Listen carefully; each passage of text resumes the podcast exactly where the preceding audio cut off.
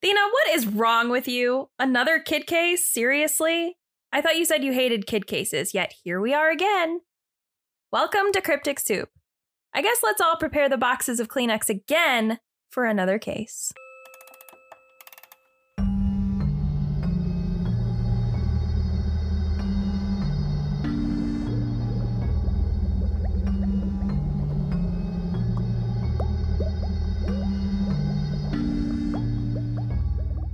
My whole life, even as a child, all I really thought about, I used to carry dolls around on a pillow, and I wanted to be a mom.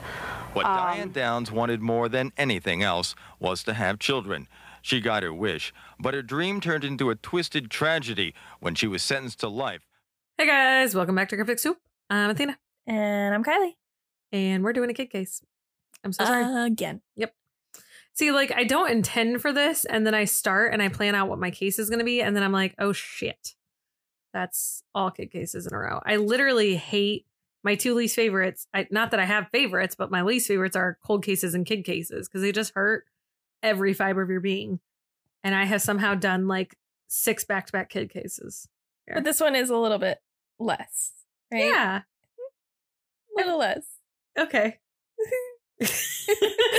I've only told Kylie some things about the case, guys. She doesn't yeah, know a ton. I know absolutely nothing. That's the whole that's the whole premise of Cryptic Soup, okay? You, you should know this by now. And this is a very, very famous case. Most people know this one, so we'll give our spin on it.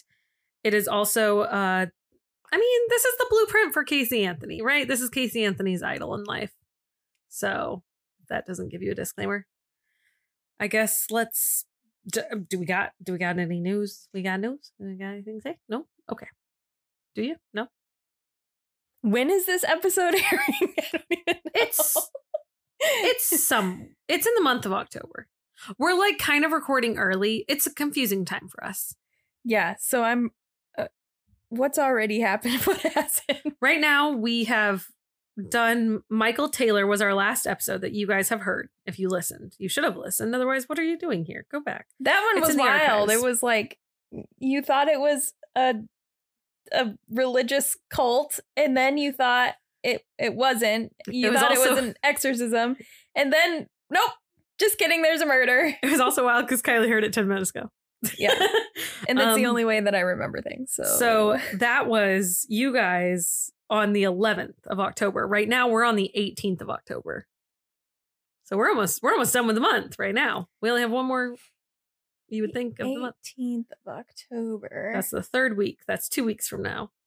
So you should definitely follow the Instagram because there's going to be spooky things coming but along your way. You might have seen them already, or maybe you didn't. That's part of the spook. You don't know. Ooh, when's it coming? Ooh, when's it it's coming? Just going to surprise you in the month of October. October.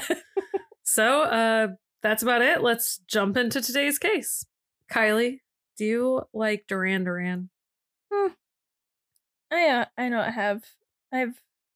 I like no. the song Rio by them. Yeah, I like Rio. Rio Grande. Okay.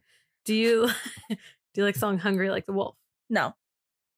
Before this case, you don't like the song Hungry Like the Wolf? Or because of this case, you don't like the song Hungry? I don't know the case. So okay. before, in general, right. I do not like it. You're going to hate it more now. Every time I hear that song, I say, fuck you, Diane Downs.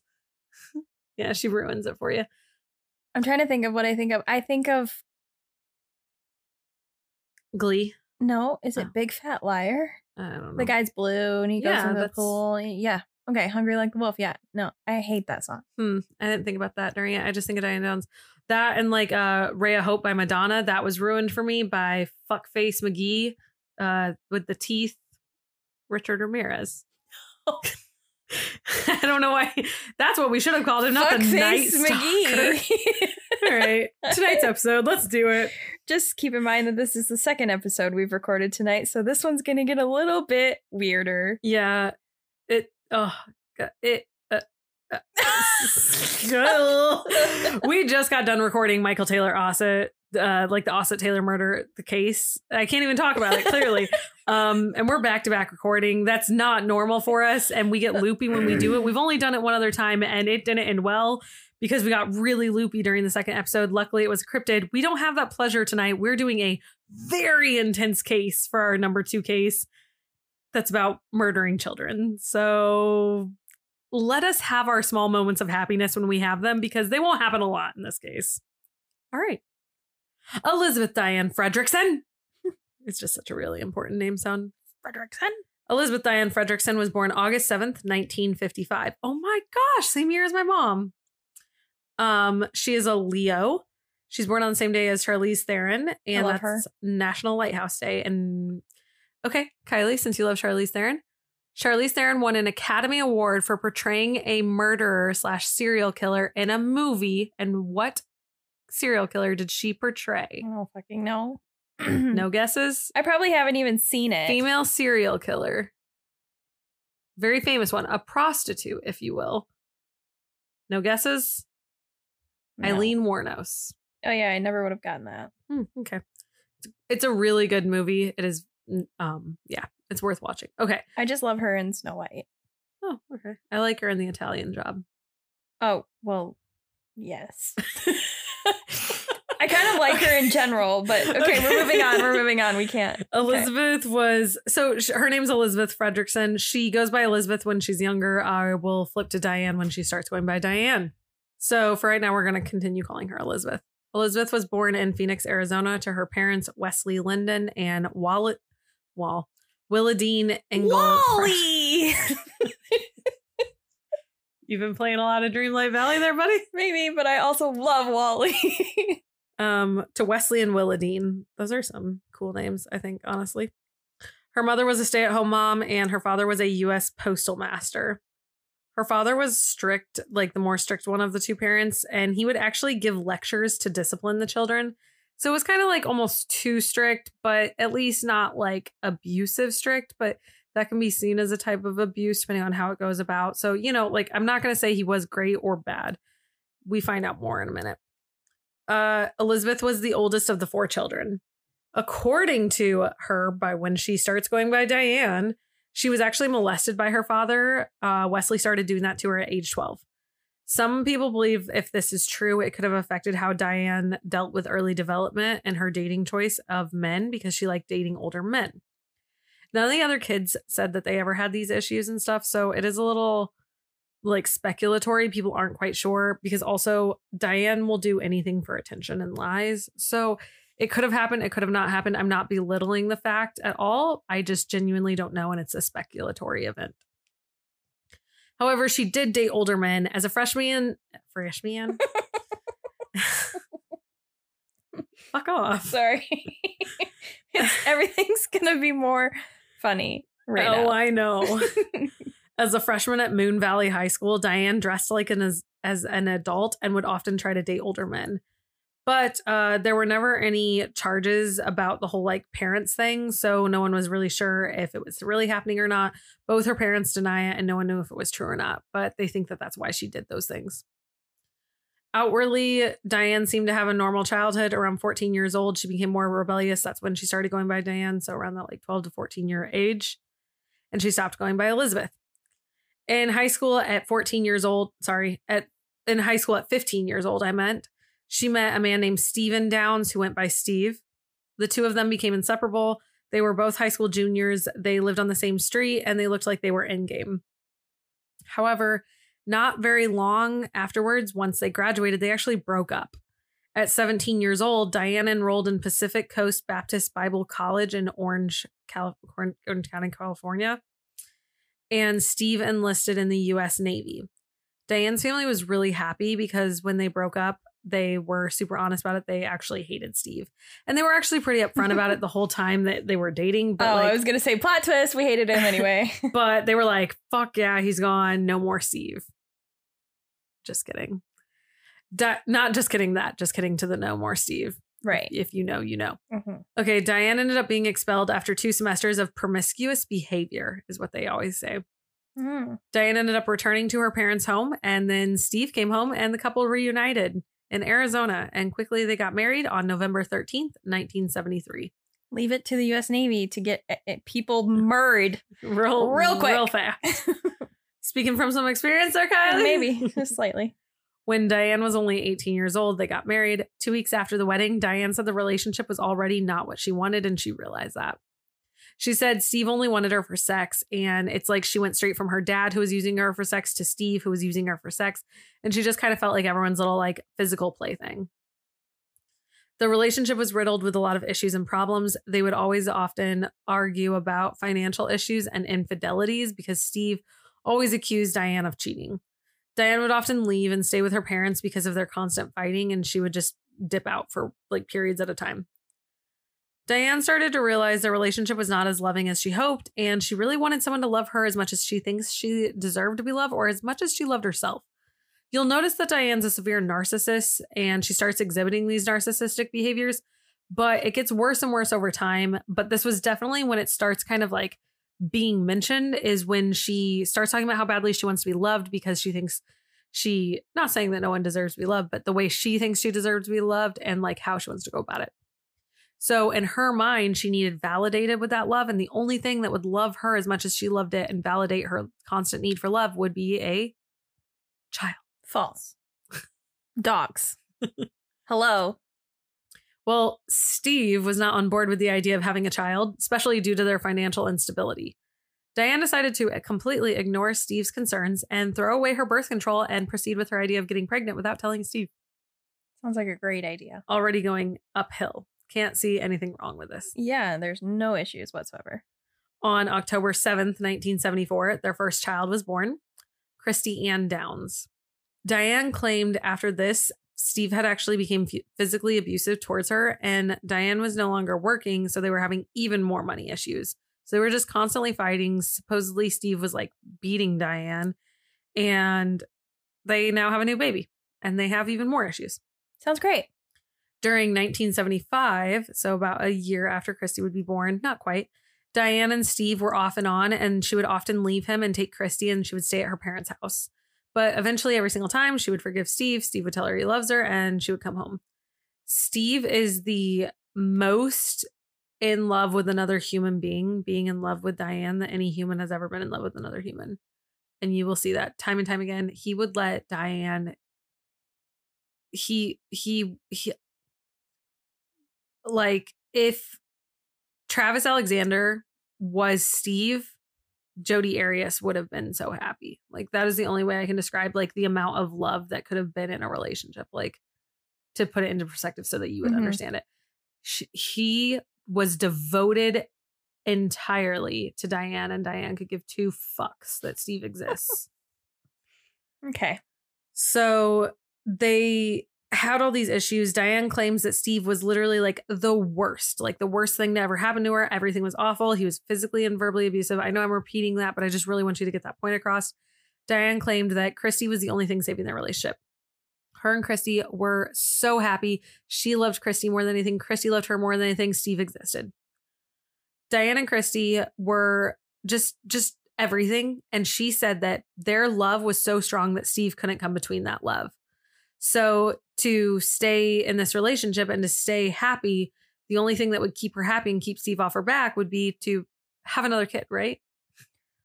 Sounds like the best idea ever. It reminds me of Sylvia Likens, where like Gertrude had no money. And so she's like, I'm going to take more kids in the house. Like, that will solve my money issues. Right. And then it was like, no, that causes more issues. Right. Do you remember that case? Yeah, I do. Okay. That one was hard to forget. Yeah, that one really sticks with you. Well, and I l- love that movie. I can't think of what it's called at the moment. Why can't I think of it now? It's Brie Larson. I can't think of it now for the life of me. Trapped. Home. Shed. Room? Room. That's not the same. No, it's case. Not the same. That's Josef Fritzl. Oh yeah, you're right. We're talking about Sylvia Likens from Indiana. I think I click, I click, I click those two people together. Okay. Okay, I'm sorry. So you don't remember the case? No, I do. I remember certain okay. aspects of that case, but, but I you're put kind them of melting them with... in the moment. I yes. see what you did. Okay, that would that got very confusing very fast. I'm sorry. Sorry. No, it's okay. It's a long night. We'll blame it on that. Okay. Not that Kylie forgets the cases. Yes, she knows everything. We could quiz yeah. her, and she would get one hundred forty percent. Yeah. Can't wait till trivia night. On January tenth, nineteen seventy-six, they had their second child. It was Cheryl Lynn. Steve was super unfa- un- unhappy with the fact they had a second child because, like, he didn't even want one kid and now they have two. Like, Steve's pissed, right? And if you can't feed yourselves and now you can't feed one child, why would you have a second? Steve is like, what the fuck? Like, he do- he doesn't understand Diane's thought process here, as right. none of us do, actually. He constantly was criticizing Diane for being an unattentive and absentee mother. A good thing to be upset about, though. Right. Because Diane was extremely neg- negligent of her children, and she paid little to no attention to them ever. She often would just leave them with her parents or with Steve with no notice. And her children were seen unkempt and appeared malnourished at like all times. The couple, and you have to think they're also like infants and like children. So they're both like under three years old. Mm-hmm. So th- that's not, they can't take care of themselves. It's not like at least you could be like, go make yourself some dinner. You know, like I granted there's not much grab to make in the house, but grab some bread or yeah. yeah, they can't do things. Yeah. The couple was having a lot of money issues, and Steve did not know that Diane was pregnant the second time until she had like sprung it on him, actually. And Diane ended up having this child, and then she was miserable. The whole reason she wanted a second child was to make her happy. And then that backfired because Cheryl was colicky and she was extremely fussy because of it. Uh, all the time, Diane would say that Cheryl was a hassle, hard to deal with, and that she just wished she never had her. Which doesn't instill a good feeling probably for Cheryl, because even though right. it's a baby, uh, the baby's going to tell that you hate it. And then it is, yeah, OK, it's not going to be good, especially a colicky baby. So after two children, Steve decides he's going to get a vasectomy. Go, Steve. However, take control of that situation. However, you would think that's a good thing, right? All right. Mm-hmm. So after a vasectomy, you're supposed to go back for a few days for a follow up because they try to make sure that your sperm counts down to make sure that it like actually took and stuff. Right. Steve decided he didn't need to go to that. So why, out of all of the things, would you think that that was the best idea when you were absolutely positively not in the best mindset to have more children? So Diane gets pregnant. After the vasectomy. And after dealing with Cheryl being such a difficult and colic baby, Diane decided that she couldn't have another baby, and her and Steve agreed to get an abortion. This ended up being a huge burden on Diane's mental health, though, afterwards, because she she didn't just fixate on it. She became actually obsessed with it to the point where she ended up naming their unborn child Carrie, and she would talk about it all the time. And she would blame a lot of her losing Carrie on Steve. So for the next two years, Diane was so fixated and hurt on the loss of not having her baby. Steve decides he's going to go get a second vasectomy. OK, he does go back this time, though. He was like, yeah, yes, I would. I would do. Great. Not going to make Loved. that mistake again. And Diane then finally tells Steve, she's like, hey, uh, I'm not happy about the fact that I couldn't give life to Carrie. And remember, she's kind of blaming Steve for this. So she pretty much tells him, you can either reverse your vasectomy or I will find someone to get me pregnant, but I will be having another child. Like, there's no option here. So in nineteen seventy-eight, Diane got pregnant again.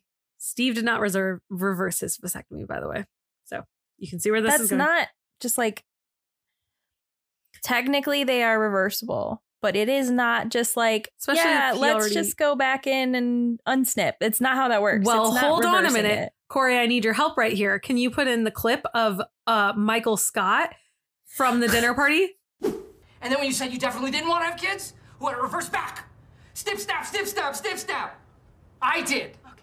You have no idea the physical toll the three vasectomies have on a person. So according to Michael Scott, it is that easy, actually. Thank hmm. you very much, Kylie. No, okay. Just kidding. It is not easy. So Diane got pregnant by a nineteen-year-old coworker named Russ Phillips while she was working as an electrician. And actually, she was a great electrician. Everyone like rants about how she was an amazing electrician. Diane told Steve she was pregnant, and the dumb boy Steve is. He's like, OK, I will stay. All right. OK. So Diane tells Steve that she was sleeping around, but it was like it, it was no kidding. It was research. That's what she tells him. It was research, research purposes of research. That's it. That's it. That's it. Mm, okay. I was just researching how to get pregnant, and, and it worked first time. And actually that did work first time. So I mentioned that she is a very fertile person because here's what happened. All these kids she's had so far, the first time she has sex, she ends up pregnant. She wow. knows her cycle that well that she needs one and done. She is good to go. All right. And that is like a thing with Diane. You don't fuck with Diane's cycle because she's got that shit on lock. So she slept with Russ, Russ one time and ended up pregnant. On December twenty-ninth, nineteen seventy-nine, Stephen Daniel Downs, who went by Danny, was born. Steve loved Danny, though. Like, he truly did love Danny. He did not care that it wasn't his child. And he was like, wow, maybe I have like a shot here. I can become happier in this relationship and everything, all because he wanted to be around Danny. Oh, so, which sucks because that's the only one that actually wasn't his kid. Right. Like, that's really sad. Yeah. So the couple was still fighting all the time. And then Diane decides she's going to return to work so that that will solve some of their issues. Right. Diane was working as a substitute mail carrier at the Arizona Postal Office. Um, because you got to remember, like, her dad was a postal master, so she can just hop around to these postal jobs easy. Mm-hmm. And she started hearing about this new thing being talked about. She was like watching a T V show, kind of like a Doctor Phil type show for back then. And they were talking about surrogate moms and that you could apply to them. And they're like available to apply for. And Diane at this point seemed to really love the idea of being pregnant more than actually like being a mom and having children. So she's like, this is my ideal life choice. Become a surrogate. Which if she would have just done that with the first three kids, and if Diane would have just always been a surrogate, like that would have. I mean, she's crazy, so I guess that's not a solution, but it would have been a solution, I guess. I don't know. So she signed up to become a surrogate. But originally, when Diane applied to become a surrogate mother, she was denied because you have to go through a screening test, not only with yourself, but with your husband, and your husband has to, because they have to see the dynamic of your marriage and everything, because they want to make sure that everything about this is healthy, right? And all the psychiatrists said that she had mental illness that didn't bode well for the process, including they all said she kind of seemed like narcissistic. Right. And she also lied about having an abortion. She lied about having any mental illness, and she fabricated everything on like all of her documentations. She also lied and said they had a wonderful and happy marriage. And a big fear the psychiatrist had was with her erratic behavior and narcissistic behavior, they were afraid that once the baby would be born, she would not give it up and actually try to keep it herself. I can see that. Which I, that's the exact opposite of what happens, though, actually. So kind of like that's the only thing they were wrong about, but still. The doctor noted there was severe neurological power plays and issues within Diane and within her marriage.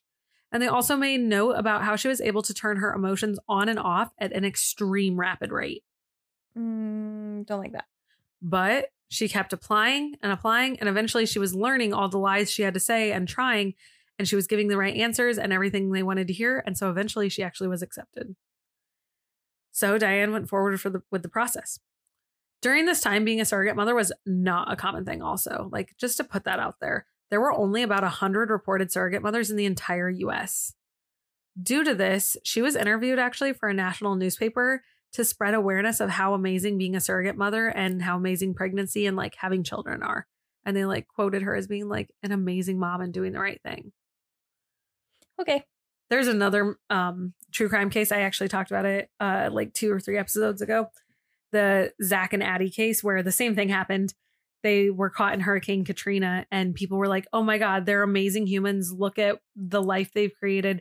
And they're helping all these people survive the hurricane and like making amends and doing all these things and like giving people a community to live in.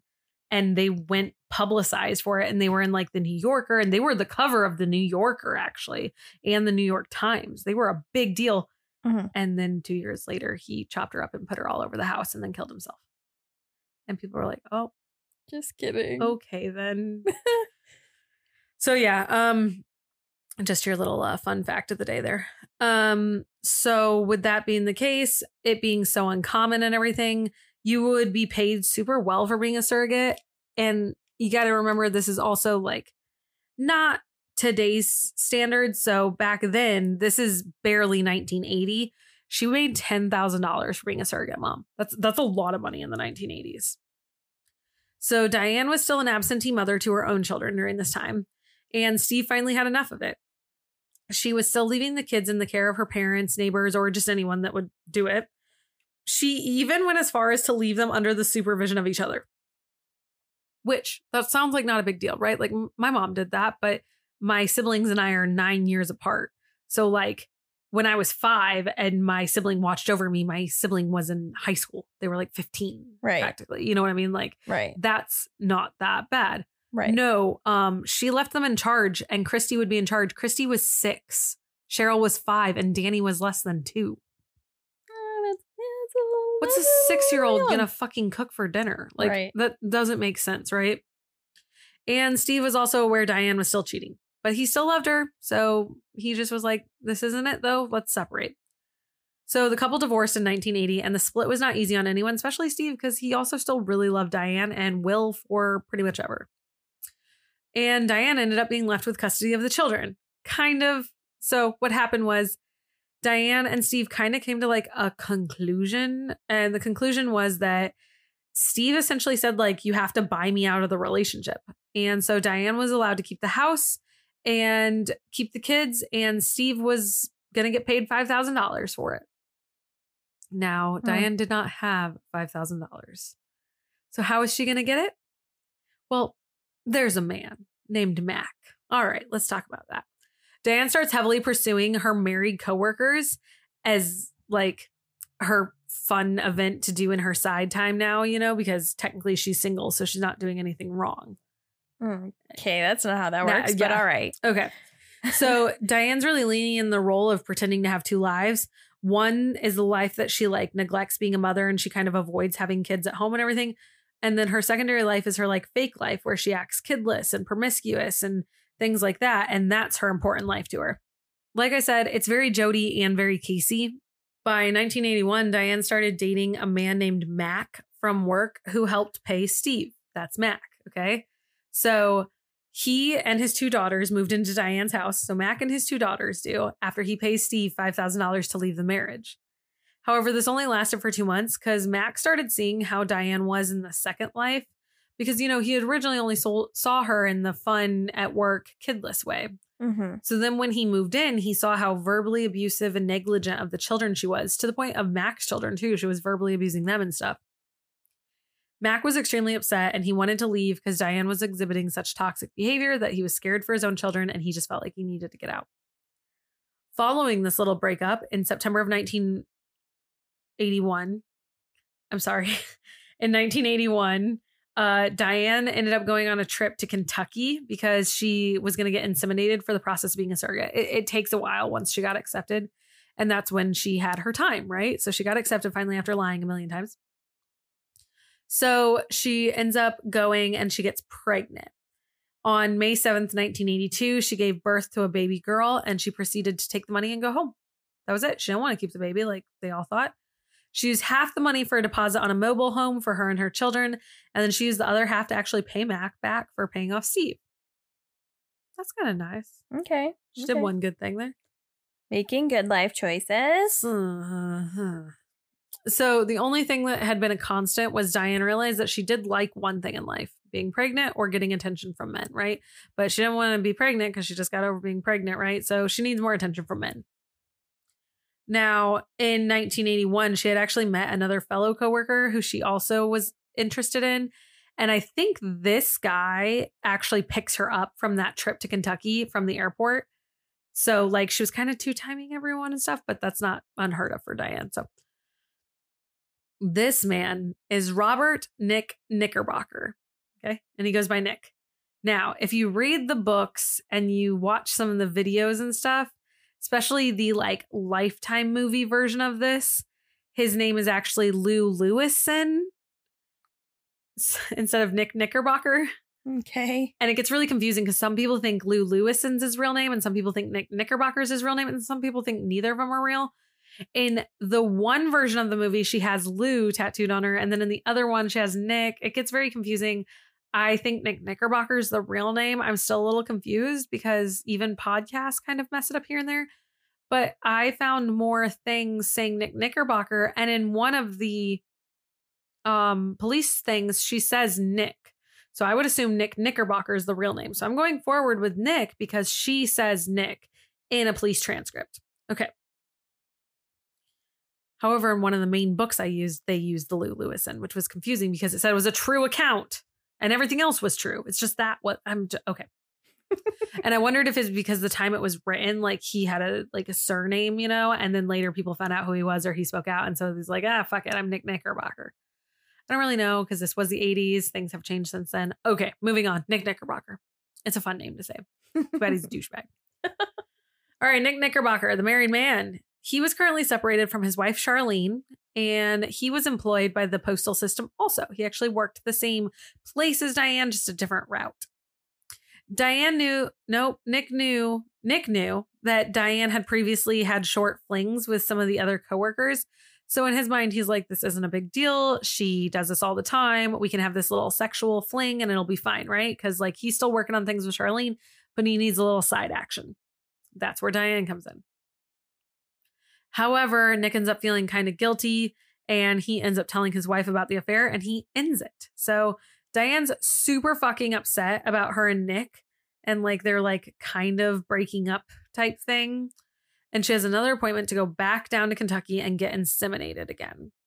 However, this time it doesn't work. Something goes wrong, which we all know that Diane and her cycle are like a one-shot wonder here. So I'm wondering if the stress had something to do with it or anything, because that can affect your period. So, all right. When Diane returns home, Steve ends up picking up for her from the airport. Steve, the ex-husband, you know, uh-huh. Love drunk Steve. Right. Now, Steve is like, I think we should talk about getting back together. Bro. Come on. So Steve wants to be with Diane. Diane is fucking pissed, dude, because not only was she hoping that Nick was going to pick her up, and she's like already let down when she sees Steve. And Steve is a good looking man. When you see photos of this family, Steve could have done better. Diane couldn't have done better than Steve, but I think Steve could have done better than Diane. Interesting. So I'm like, poor Steve. Okay, so not only is it just like offensive because Diane's pissed about that, but Diane's also just so fucking pissed that Steve would bring this up because she she's with Nick. Why would Steve bring this up?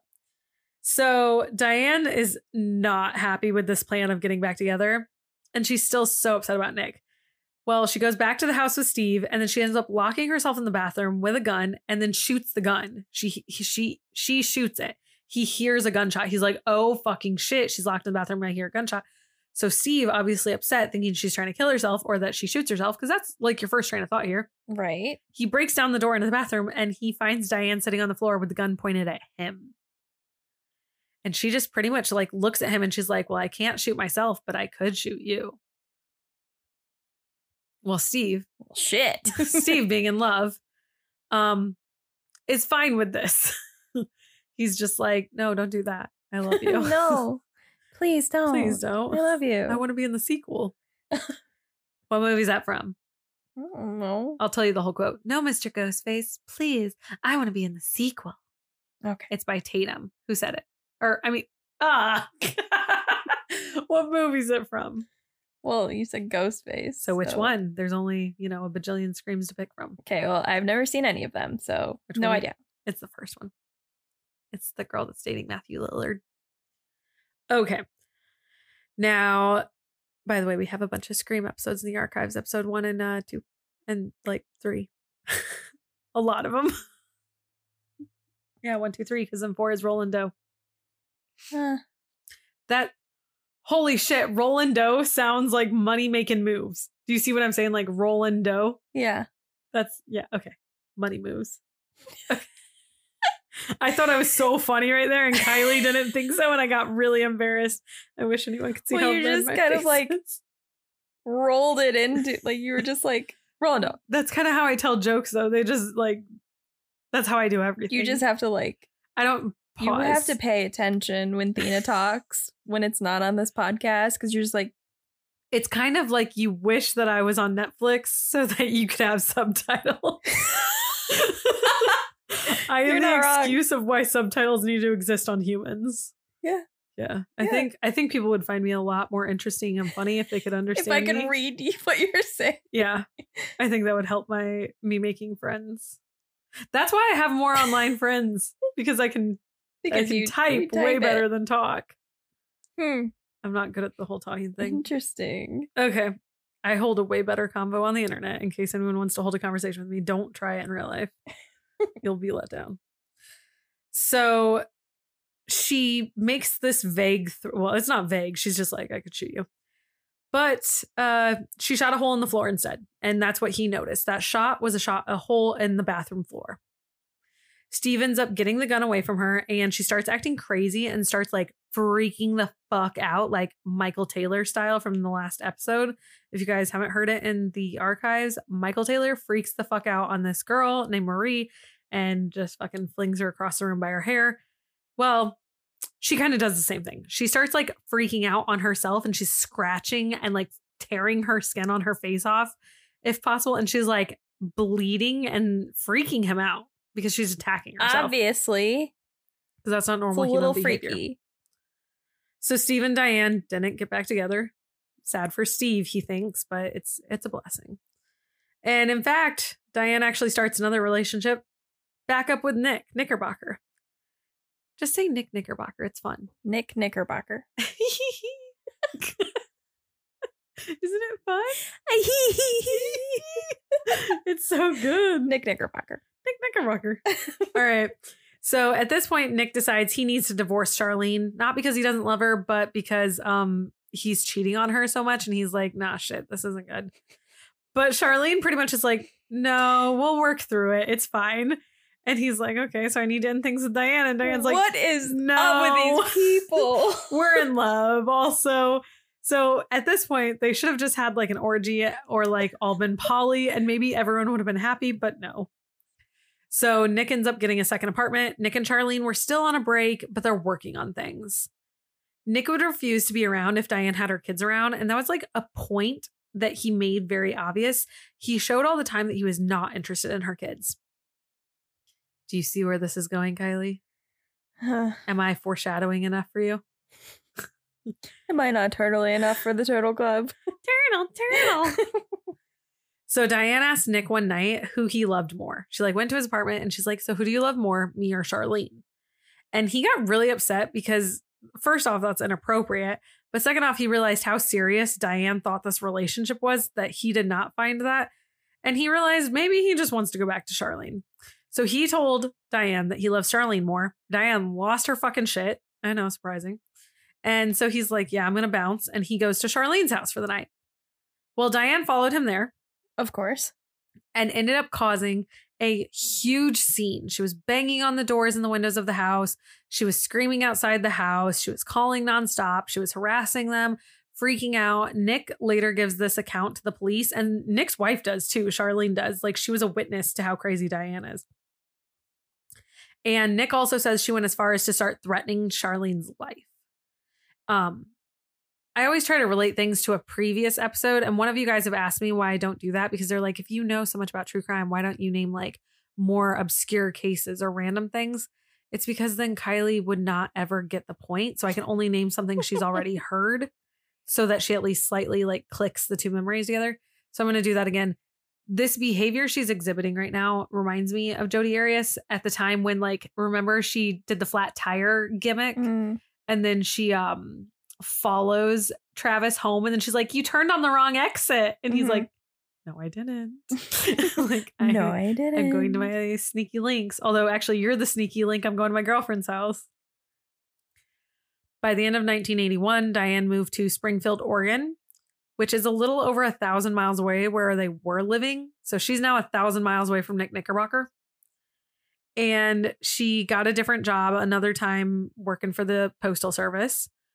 And she was assigned the mail routes of the city of Cottage Grove, Oregon, thanks to her dad. Diane really had dreams and hopes that were just stupid. Pretty much she thought that when she would move, Nick would just realize he's madly in love with her and follow her there and settle down with her and like be like, I changed my mind about everything, you're the one. That actually makes me think of the other person, the the blonde chick and the the Mormon. Name that case. No, I can't. That's Jodi Arias and Travis Alexander. Oh. Kylie. Okay, no, but I'm thinking of when she moves. You should have said it afterwards. I thought you were kidding in that moment. I was like, oh, she's going to say the case. Kylie. That's hilarious. You're embarrassing. That would have been a lot us. More funny. God damn it, Kylie. I'm sorry. Can you name any of the states she moves to in that case? Nevada. Mesa, Arizona. Okay. Close. Very close. You had the right region. We'll give you that. Yeah, I knew it was over there somewhere. you, you're not good. Um, so that didn't obviously happen. Nick may have slightly led Diane on, right? Because here's what happened before she moved. A few weeks before she moved, I don't know if like maybe her lease was up at one place and she had just signed to the new one or whatever, but there was like a little moment where Diane needed needed a friend to lend on. And who who had that lending, friending hand? Nick Knickerbocker. So he said that she and the kids could move into the apartment that he had with him while she was in the process of moving. So for a few weeks, her and Nick were living together right before she left. So uh, not Nick's Knickerbocker's best move. I could see where the idea, you know, yeah. came from. Nick Knickerbocker is one of those people I just got to say first and last name every time, kind of like Damon Vakovsky. You just got to do them both. It's it's a thing. So Diane took us this whole event of them like staying together, living together as a sign of them getting better and going to be together. But the fact of it really was is that he's just a dumb man and he did what dumb men do, be dumb. Now, Nick Knickerbocker then gave Diane a gold chain before she left, right? And there's two stories of what happened. There's the Diane story and the Nick Knickerbocker story. Her story is that Nick Knickerbocker gave her this chain as a sign of love. And he said, "You're Nick's girl now. You're my girl now." And he told her pretty much that she had to wear it every day, forever, always, because it's a sign of their love and a sign of them being together. And it's a necklace he used to wear every day. And now she has to wear it every day. And they are practically fucking soulmates. Okay. That was Diane's version.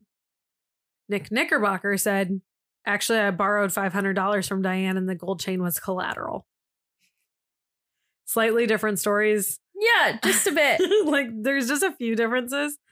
Um, Diane then left and she realized, uh, Nick Knickerbocker realized with Diane gone that he was actually a lot happier. And so he said he could focus on his wife again. Him and Charlene could like, you know, focus on each other and fix things because clearly Charlene didn't want to give up either. So Charlene and Nick work out and they start working on things. So he calls Diane to break up. And one of the things she tells him is like, "No, we're not breaking up. If you really want to be done with me so bad, then you have to pay me back that five hundred dollars. So the next day he sends her a check for five hundred dollars. And it really happens because on April twenty-first, Diane cashes a check for five hundred dollars from Nick Knickerbocker. On April twenty-eighth, Diane, honey, stop.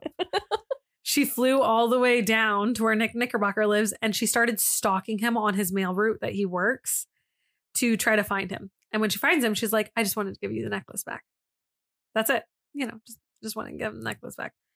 And he was like, "Okay, that's fine, but we are not getting back together. We are never, ever getting back together." He Taylor Swift her. I was about to sing it. Yes, I thought you would. Um, he said that essentially he was just overwhelmed with the entire situation. And then he made this like really big, big little speech. He said so much without saying a ton. He said that when Diane's p- kids came into the picture, and she can try she continued trying to make the like relationship serious with her kids there and everything, the children were the equivalent of too many strings attached, and Nick Knickerbocker told Diane he had no interest in being a daddy. Police will later ask if they ever talk after this, and he said that was the last conversation they ever had. Huh. Huh. Interesting. Diane realized in that sense of that moment that if she had children, she couldn't be with Nick, and Nick didn't want to be with her, and she wanted to be with Nick. So she obviously has to get rid of her children, right? That My is the goodness. only logical solution to what is happening. Right. Nick, the married man that is back with his wife. That doesn't want You her. have a Steve. Just go home to your Steve. Give Steve the children. You have a Steve. Why doesn't she just give the kids to Steve too? Or maybe even her parents. But uh, okay, maybe not her parents because she thinks her Like she thinks her dad's terrible. So I get that. She has siblings. Maybe give your kids to your siblings. There's so many solutions here. You were a surrogate. You know, people want children. Just get, you're a bad person. You're a bad person, Diane Downs. Also, really love the alliteration. We got Diane Downs and Nick Knickerbocker and potentially Lou Lewison. We sound like we're in a true crime book. Oh, wait. wait a second. I didn't mean to say that sentence, so it took me by surprise that it came out of my mouth. Um, just so all of you know, what I meant to say out loud, my thought went faster in my head. We sound like we're in a a Nick from New Girl book. That's what I meant to say. Does Got that it. Does that make more sense? I mean, if you've seen New Girl, yes. And I can't think of Nick's last name, so I was going to call him a Nick Schmidt, but that doesn't make sense either. So no, nope. Nick Schmidt's roommate, Nick, like Nick, Nick from the show, Nick from New Girl, Nick. I love that him. book. I'm having a mental breakdown right you, now, so I'm going to move this. on. You've got this. Clearly, you guys can tell we've recorded too much. Oh my fucking. On the afternoon of Thursday, May nineteenth, nineteen eighty-three. That's when things get serious. So let's get serious, guys. No more talking about New Girl. Diane gets off work around three p.m. She stays and hangs out with some male coworkers. Of course, Diane does, because she's a sleut. Then um, before going home, and actually, I'm so sorry to say that. That was offensive. Being a slut is not a bad thing. Being a Diane Downs is a bad thing. I'm sorry. Be proud. Wave your slut flag high. So Diane then goes home and grabs her kids. She and the kids drive out to her parents and hang out with them for a short time. And normally, if like they go out to the parents' house, they'll stay for dinner. But that night they specifically didn't. So they go home and they eat dinner. And then Diane calls a coworker for about an hour on the phone. This is already where I can tell the story is not real, because she has a toddler and two small children, and you have time to be on the phone for an hour. Mm-hmm. That's not real. Especially after dinner. After what? dinner. Yeah, they're taking baths and going to bed. You're fighting them to go to bed. This is not real. Diane then drove herself, Cheryl, Christy, and Danny, so the kids, on a drive towards Marcola. Marcola is like a neighboring town. It's about twelve miles from where they live. So Diane drove the kids to a coworker's farmhouse in Marcola. Her name is Heather Plourd, I want to say. I'll tell you later. I just forgot to write it right here. So Heather lives on a, a horse farm, and it has like other little animals. So Diane and the kids drive over there. And this whole scenario is a alibi for Diane of why she has the children out and about that day. But the coworker was like, I did not know that she was going to come over. So she was shocked that Diane even like showed up. Right. All right. But also, how shocked are you in the nineteen eighties? You don't really have cell phones. People randomly show up at your house. That's what they do. I get it. You have a landline, but maybe you just didn't answer it in time. That's true. So, I That's mean, fair. The fact you're being shocked, someone shows up. How shocked are you? I just. I don't want to say too much, but that to me, that just whatever. Okay. Um, Diane takes them out for this drive, right? And this is out in the country, and this all is the alibi and excuse for why she's alone at night driving in the dark. We're we're getting the hint.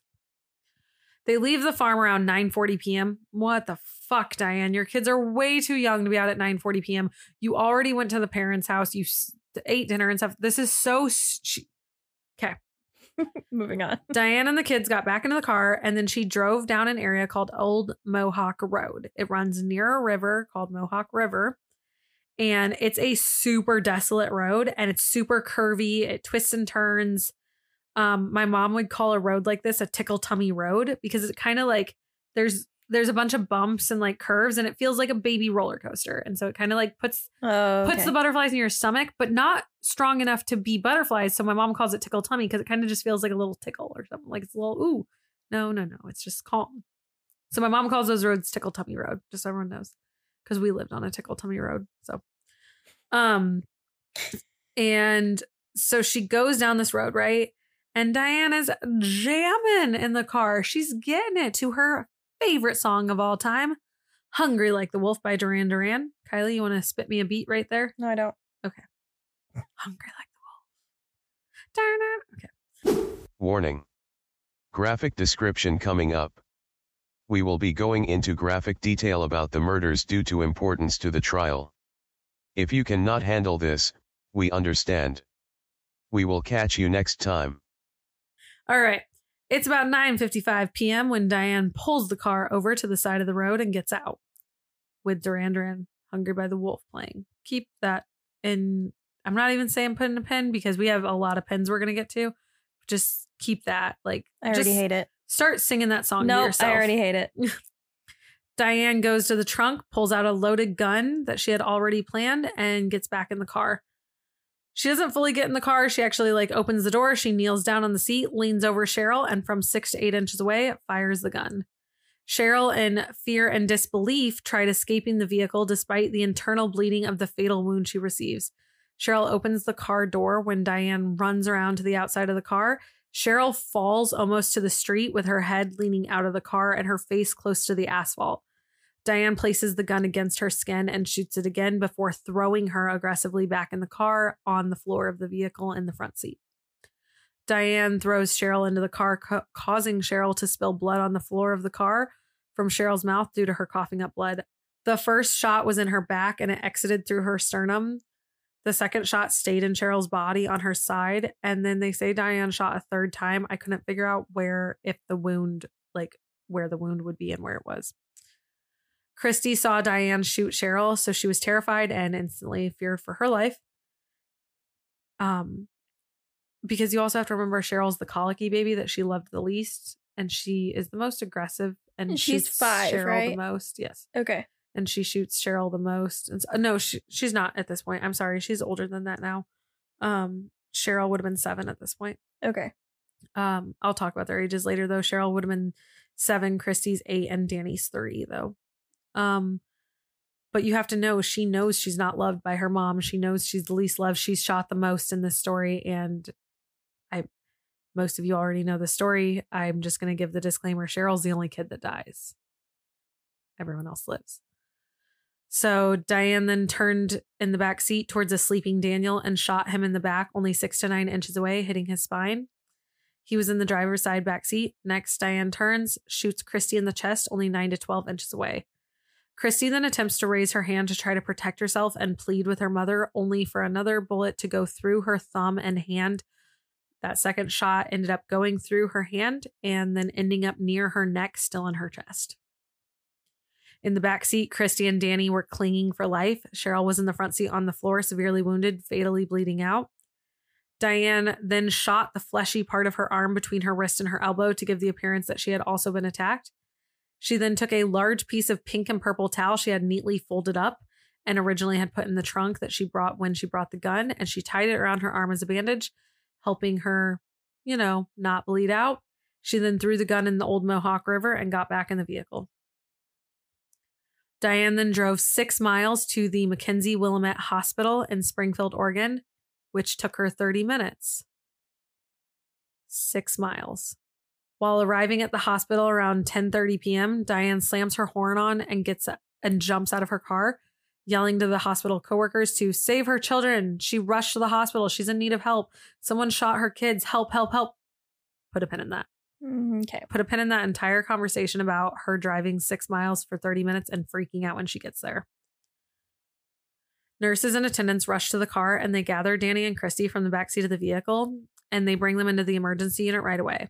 At first, the hospital workers didn't even notice that there was a dead Cheryl in the floor of the front seat because she was covered by a sweatshirt hunched over on the floor of the vehicle. But then Diane yells to the coworkers, "Oh my God, you forgot my other child." And she hasn't moved. She hasn't made any noises. She's in the front of the car. I'm afraid she might be, well, and then she can't continue herself. Upon arrival, it was noted that Cheryl, seven years old, was already dead. Danny, three years old, was completely paralyzed from the waist down to the sh- to, due to the shot through his spine. And Christy, eight years old, had a multiple severe wounds, but had suffered a di- dis- disabling stroke due to the severe trauma of getting shot. Diane herself was bleeding from her arm. That's it. Doctor St- and had it bandaged. Doctor Stephen Willett had just gotten home when his beeper went off and he was rushed back for the emergency call. Willett uh, later recalled thinking that originally Christy was also dead because of how much blood and the severity of her wounds. Christy had dilated pupils and no heartbeat. Her heart had stopped and they had to revive her because her blood pressure was practically like it wasn't a thing. And she was technically resuscitated from the point of death. However, at this point, Doctor Willett did save Christy's life, and he was the first one to notify Diane that her child was still alive. And this moment of him notifying Diane was a big deal because Diane had a shocking reaction to this news. Doctor Willett said, "Not one tear. You know, she just asked, how is she doing? Not one emotional reaction. She says things to me like, boy, this has really spoiled my vacation. And she also says, that really ruined my new car. I got blood all over the back of it. I knew within thirty minutes of talking with that woman that she was guilty. Now we're going to take out that pen, the six miles in thirty minutes, right? Later, a witness named Joe Inman came forward and he was talking about how, and this kind of happens at the same time, but I'm talking about it later because it's discussed more during court also, but pretty much around the same time when Diane's at the hospital, there's a call placed in to the police about how someone is driving very oddly down Old Mohawk Road. And when I say oddly, they were like, this person was driving so slow that they were going five to seven miles an hour. And Joe, who was following them, never even had his car hit the ten mile per hour mark. That's how slow they were going. It's probably what saved them. What killed them? No. Well, she was trying to kill them because she was trying to have them bleed out. No, I know. But yes, you're right. It could have potentially also been a good thing, but right. We don't look at it that way. No, I know, but I know what you're saying. Just scientifically from all angles, it could have been something that saved them. Although it definitely is what I don't think I don't, I, this is a slippery slope. I don't think Cheryl would have lived even if she got to the hospital in the ten minutes. Because she had two fatal shots. Yeah. But she didn't even have a chance because of this. Yeah. There was zero percent chance. At least then she could have had maybe fifteen percent or something. You never know. Yeah.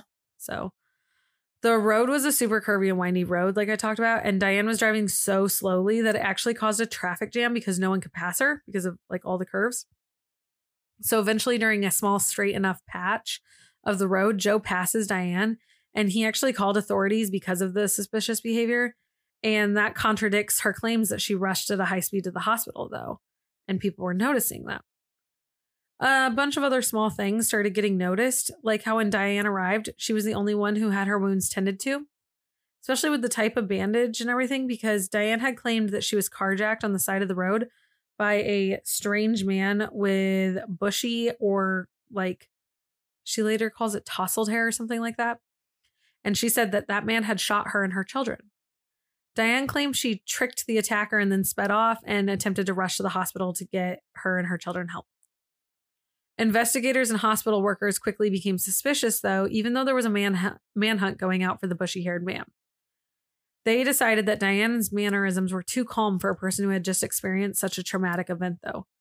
She made a number of statements that both police and hospital workers considered highly inappropriate. We talked about some of those earlier, like how the doctor said she made a comment about her vacation and her car, things like that. She was so upset about how her new car might be ruined due to gun holes or blood, things like that. Her discombobulated story of the events started unraveling, and her story started to change every time she talked about it. According to Diane, her story was uh, one of the original stories, I should say.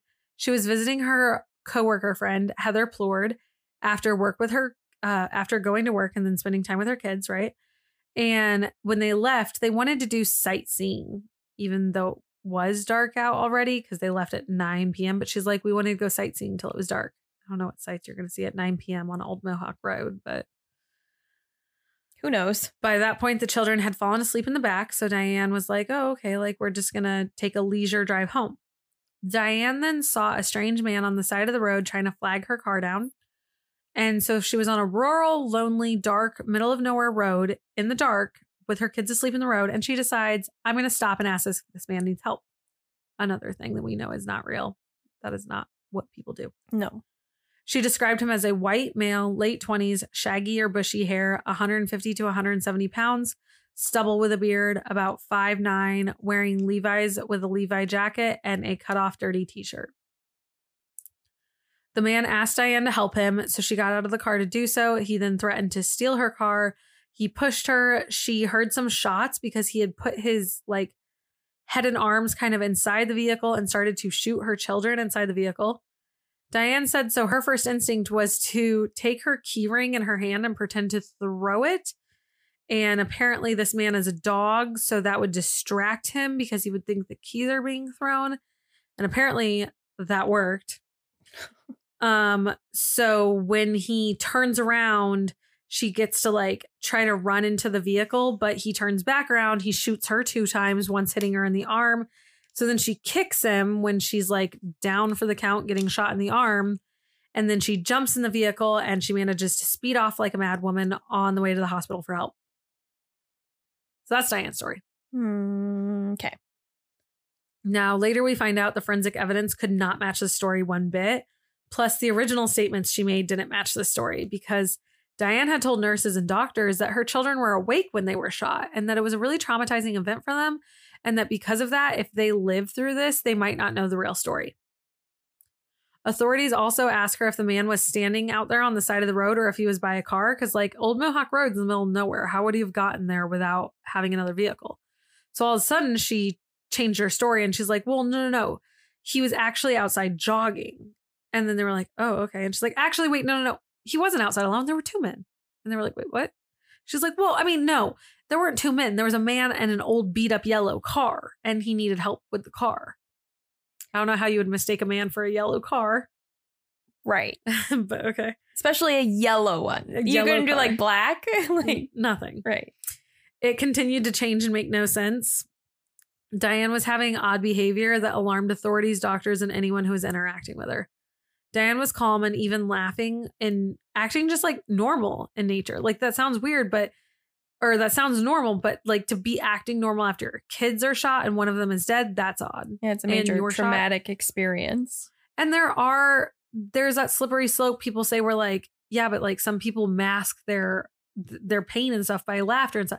Yeah. I know that's true. I, I have this terrible, terrible feature that I do that is my least favorite thing about myself and I can't seem to fix it. Uh, I only have two emotions. Kylie and I have talked about this before. I have happy and I have angry. If I'm sad, I'm angry. If I'm mad, I'm angry. If I'm annoyed, I'm angry.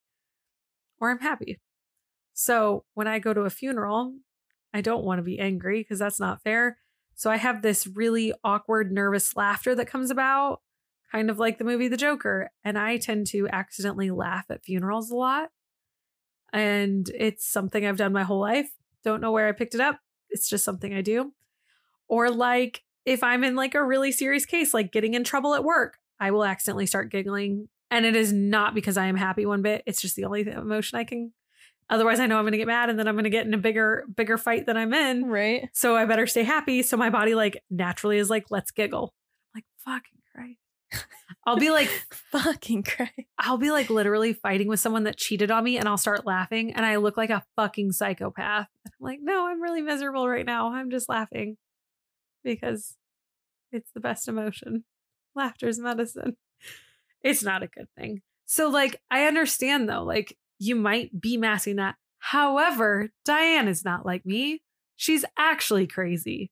I mean, like I'm not. Right. Right. Right. Okay. So Diane acting crazy is crazy. Right. Literally. When Diane had this behavior, Diane seemed very confused about one thing. They told her Danny wasn't dead.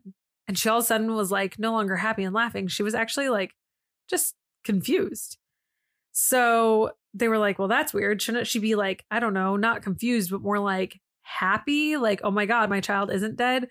Grateful or like worried about, oh, then what condition is he in? Like any kind of emotion other than just confused. She also was not alarmed when they said that Christy was in a really frail state. In fact, she made a comment saying how if she had any brain damage or if she needed support of any kind, that she should just pull the plug and be left to die because, like, that's just a burden. Yeah. Okay. Diane then decides to come and see her children in the rooms of the hospital, which was a really big flag again, because when Diane came into Christy's room, she went over to her and like leaned in to tell Christy she loved her. And everyone in the hospital noticed how terrified Christy looked. Her pupils dilated. The medical personnel said that her heart rate sped up at a wild rate. And it looked like Christy was frightened of Diane. And everyone made note of that. Did she not think that that's how I mean, they're like they're older? Mm-hmm. OK, she could have thought it was traumatizing, I guess. I don't know. Enough like trauma to block the memory. I'm I mean, yeah. Officer Doug Welch did one of the interviews with Diane, and he mentioned how calm she was when she learned that her ch- child had passed away. and commented how this really ruined her new car because there's blood all over it, which we've heard her say all these things more than once now. Everyone is reporting the same thing. She then goes as far as to say, if it was her children's time, it's their time. Just God, please don't let them suffer. So, okay. Around one a.m., the authorities and detectives ran some tests and interview on Diane, including checking for gunpowder on her hands. She actually came up negative with no residue on her hands that night, though. So at first they were like, well, fuck, wait, no, like there's huge red flags pointing at Diane. But then this one thing that we could have been like smoking gun all of a sudden came up negative. And they're like, wait, mm-hmm. something's wrong here. State trooper and forensic expert Jim Pex came to the scene after being called. And within moments of meeting Diane, he had the same thought that all the deputies have been saying. Diane is not being honest and something is very wrong here. Diane has a weird, calm nature. And since the police originally did have a manhunt out for the man that Diane explained, the investigators quickly decided the manhunt wasn't going anywhere and they actually needed to change the main suspect of the shooting to none other than Diane. So her kids got turned over to the state. Put a pin in it. Okie dokie. They didn't arrest Diane at the hospital that day, though, because they wanted to make sure they had enough evidence to put Diane away for this. They were already determined that Diane did it, and they didn't want to fuck around. Pex went to look at the car and the scene. He noted that there was blood spatter on the driver's side car, but there was not any gun residue powder on the driver's door or the interior door panel, which would have been vital to her story if the man would have like put his arm in there and like the the way that she described it, there would have had to have been that. And that wasn't the case. So again, we're finding that Diane's story could not be true. Now, this thing was a huge deal and it's so fucking complicated. So I am going to explain it. You can watch the YouTube video explaining it, but his five minute explanation is very confusing. I had to watch it three times. There was a blood stain on the door jamb of the passenger door, and the direction of the spatter was inconsistent to the story Diane was telling. So the door jamb is like where the door comes together, right? A jamb, like, okay, all right. The only way a door jamb could have blood on it is if a door was open. Do you see what I'm saying here? Otherwise, the blood would have been on the door, not the door jamb, because the door jamb is where the door opens. Where it would have been closed. If the man shot, like if inside. Diane's story was true. This yes. is going to get more confusing, this whole blood splatter forensic evidence. This is a whole episode of Dexter I'm about to do to you guys. So Diane told the story as if the assailant was standing on the ground outside the, outside the car on the driver's side of the vehicle. He put his head and arms kind of inside the vehicle in the driver's passenger window and shot the children without them moving while they were asleep in the vehicle. So there should be no reason the door is opening, the door jamb. And there's something else that gets really weird in a minute of the blood splatter. All right. So with that being the case, Pex discovered the blood had spattered back on the door jamb of the opposite side. So it's facing towards the vehicle. Now, why does that matter? You're wondering, because if he shot from the right side, the blood would spatter left. But the issue is, is she's saying he shot from the right side, but the blood splatter is on the right side. Because remember, Diane actually ran around to the side of the car. Right. And the door was open. So the blood splattered that opposite direction with the door open. Do you guys get what I'm saying here? I do. I God, got it. I hope that I'm made following. Sense. Okay. Now, this meant that Cheryl would have had to have been shot outside the car and with the door open, because the door, pla- the blood splatter would simply be on the internal door of the car where she's sitting in the car. But with it being on the door jamb with the door open and some on the closed door surf- surface, the door had to be open with Cheryl shot for that to occur. That's the summary. Now, let's make it more complicated. Yay. There's a thing on your car called a rocker panel. That is kind of essentially the like bumpery things on the side of your car, like under your door frames. That's the best I can describe that little little doodad. Mm-hmm. All right. So the rocker panel, right? Pex found one to two millimeter sized droplets of blood under the vehicle on the rocker panel, under the door of the passenger side. How would it get down there? Unless someone's head was down by the ground near the rocker panel. But if that's the case, also, wouldn't the blood splatter be there and not droplets? Well, that's because of something else. The size of droplet is actually more of something else, like a wound inflicted by external source of blood. What the fuck did you just say, Thina? It's someone coughing up blood. Mm-hmm. It's not a blood splatter being shot. It's you coughing up blood after being shot. So with that being part of the case now, it shows that Cheryl not only opened the door to attempt to get away from the assailant, but she also had her face down, was shot outside the vehicle from the opposite side of the vehicle while coughing up blood and still being alive, and attempts to flee the shooting.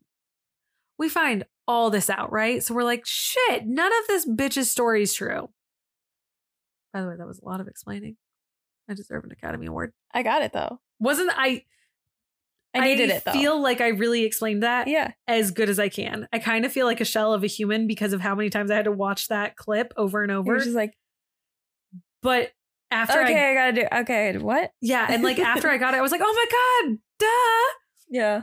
So the evidence. Okay, so there was another thing that was even more complicated, and I didn't want to get super into it, but it's called powder burns. Do you know what powder burns are? Mm-hmm. Okay. A lot of people that shoot guns would know. So the powder burns are essentially like, if I would describe it, when you throw a rock into a river, that ripple that comes out, that's the powder burn. It's showing where the bullet hit and the powder and the powder that comes off of it in the ripple effect. That's that's kind of a good description, right?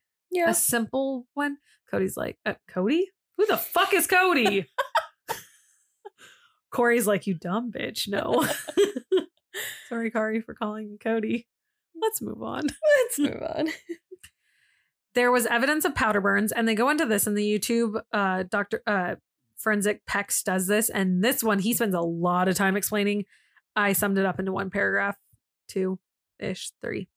The evidence of the powder burns shows that the gun was shot within inches of Cheryl, which couldn't have happened because if what Pex had heard and like authorities believe, that means whoever shot Cheryl was not standing outside the car on the driver's side. They either had to be standing on the same side and or like literally inside the vehicle, kneeling inside it. Hmm. Okay.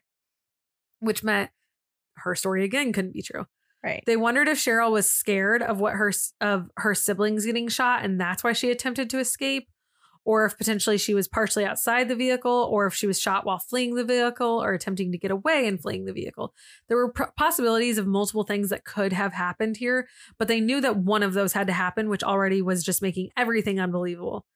The powder burns also showed that Danny and Christy were shot at point blank range from inside the car, though. Inside the car, the shooter being inside.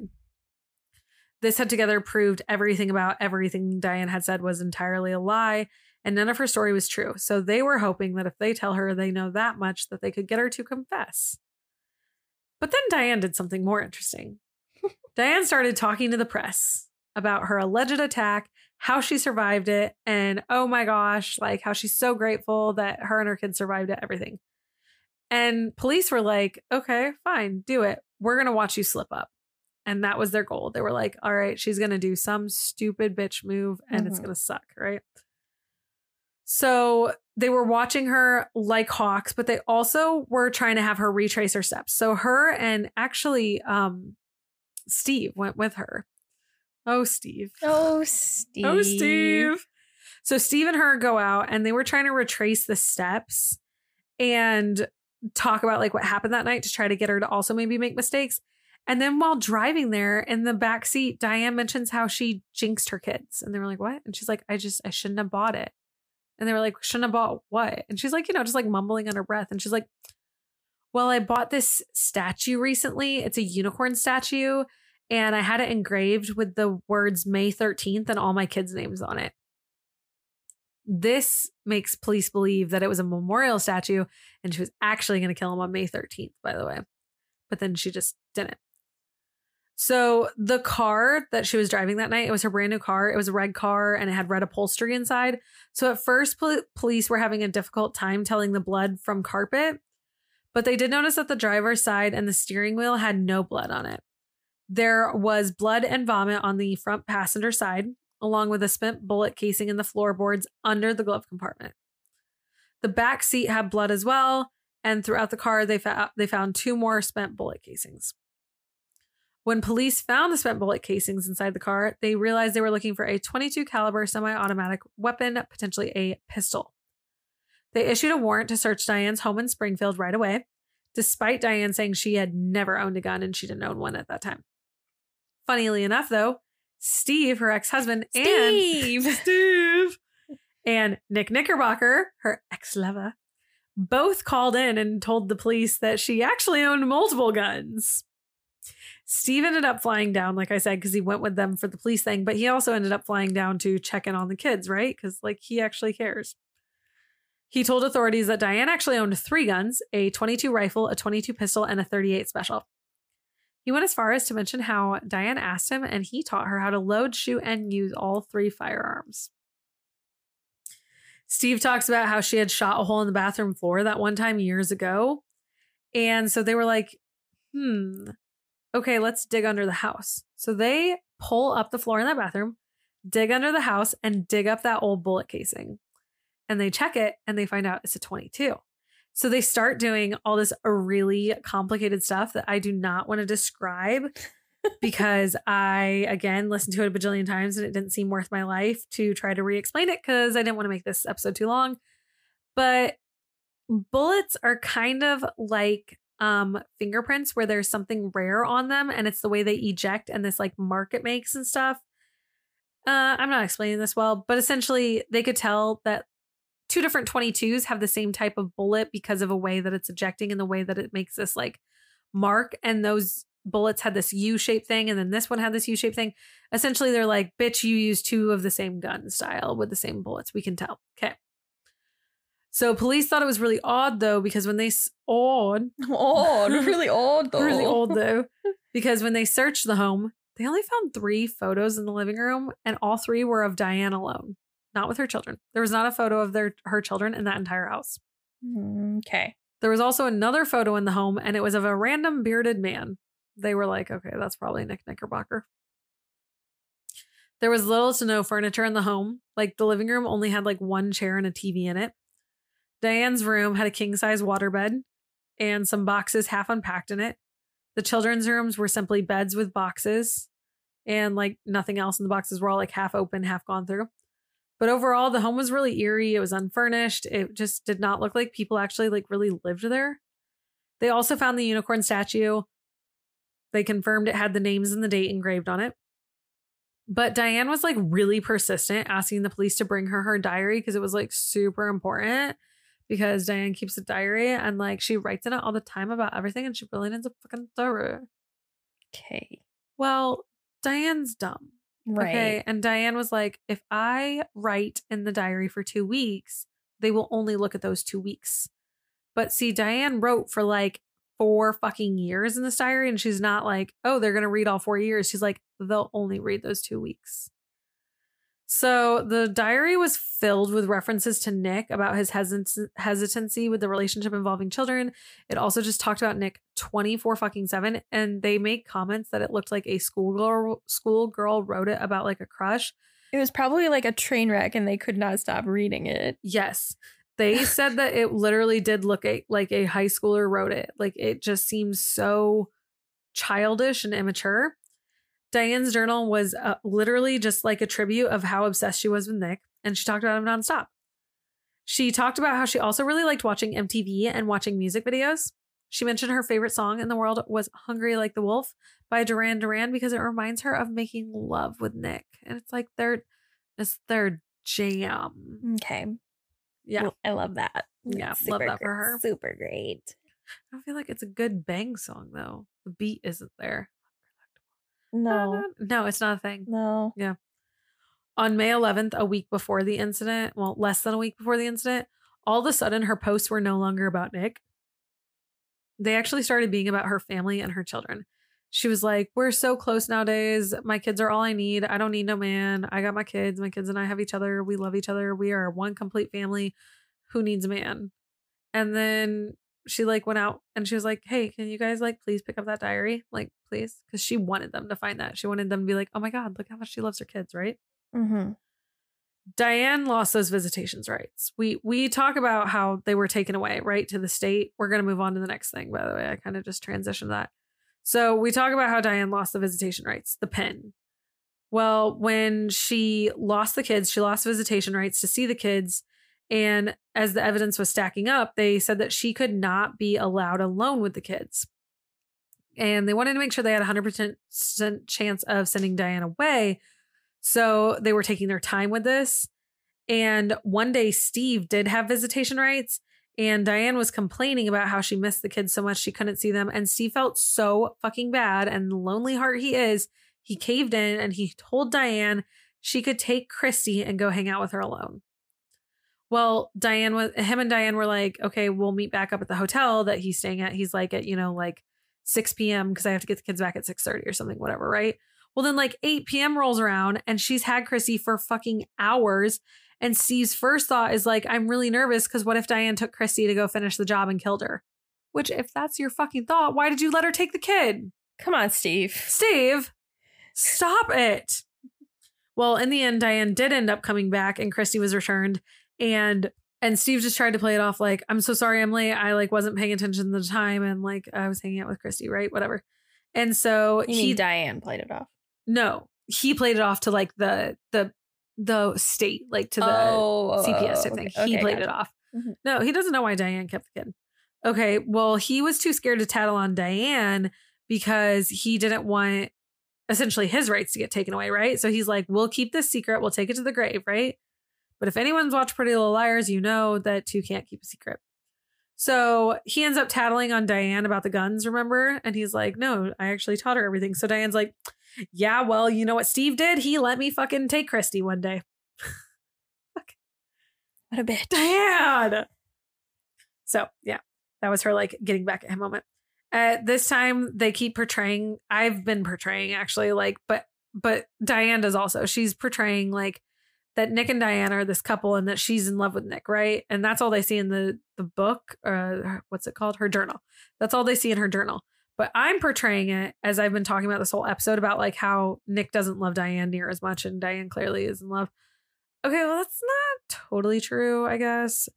They actually have matching tattoos. They have these like gaudy roses with names, okay? Well, Diane has his name. He does not have her name. So some stories say that they got them together, but then I heard a different story that said that Diane went and did it first when she was moving. And, uh, well, she did it first. And then when she was moving, he was like, okay, like you just shut up and leave me alone. I'll get the rose too. So they have this matching rose tattoo. His is like on his forearm. And I think hers is like on her back or something.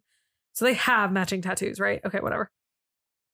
I'm just letting you know that Diane is fucking crazy, but Nick also did lead her on a lot. He's Nick Knickerbocker. Yes!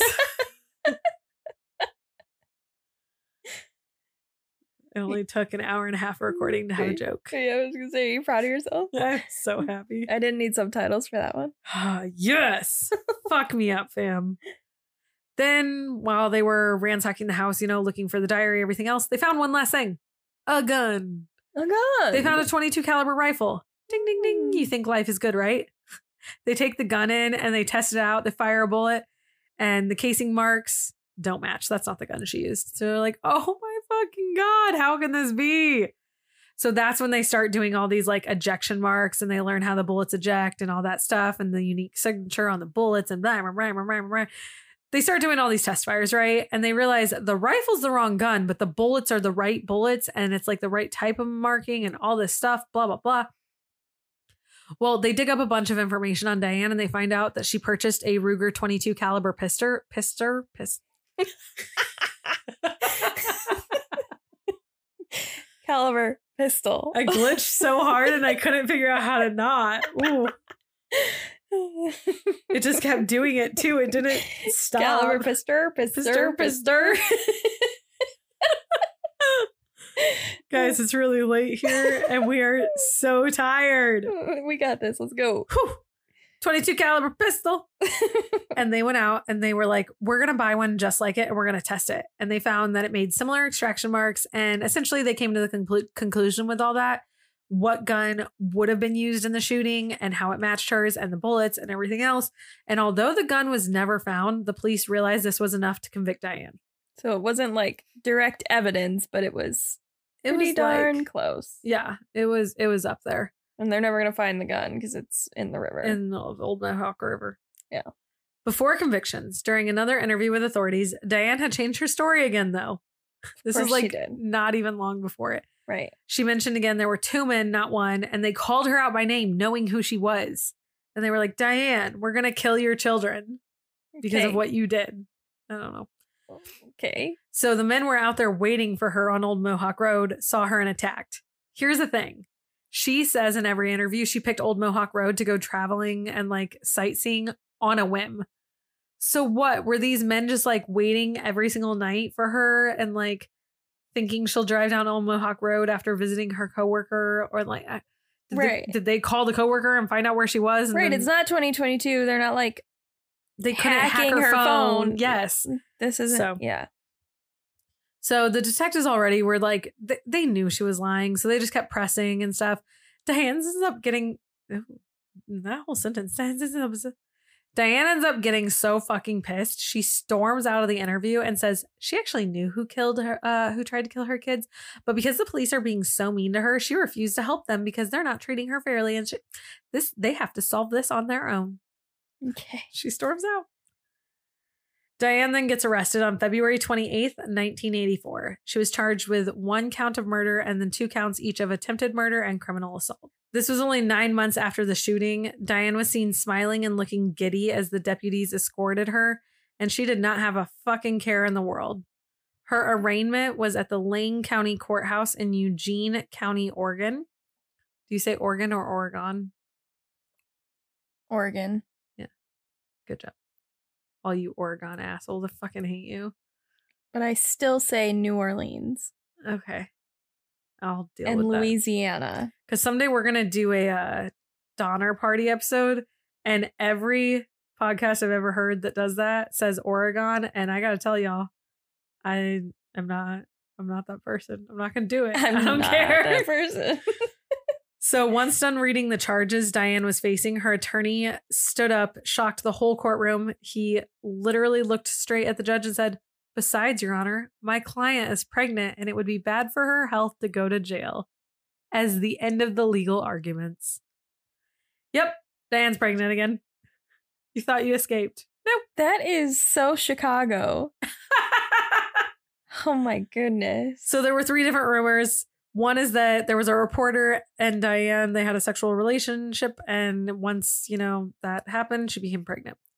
Story number two is that she went to an old coworker, they had sex, and she got pregnant. Story three is that she was going out on her old mail route and she showed up at some random guy's house that she used to deliver mail to. She brought alcohol and weed, seduced him, uh, specifically whiskey, and bam, pregnant. So I don't know. Something happened. Pretty much there was a penis. She's pregnant. So during that, is that how it works? Maybe. I'm not sure yet. I'm learning. Okay. So during the trial, Diane was eight months pregnant, hoping to get sympathy from the jury. She milked it for all it was fucking worth. The trial started on May tenth and it lasted only six weeks. During the trial, prosecutors argued. They said that Diane shot her children to be free of them so that she could continue her affair with Nick Knickerbocker. Psychiatrists diagnosed Diane with narcissistic, histrionic, and antisocial personality disorders, labeling, labeling her as a deviant sociopath. Dang.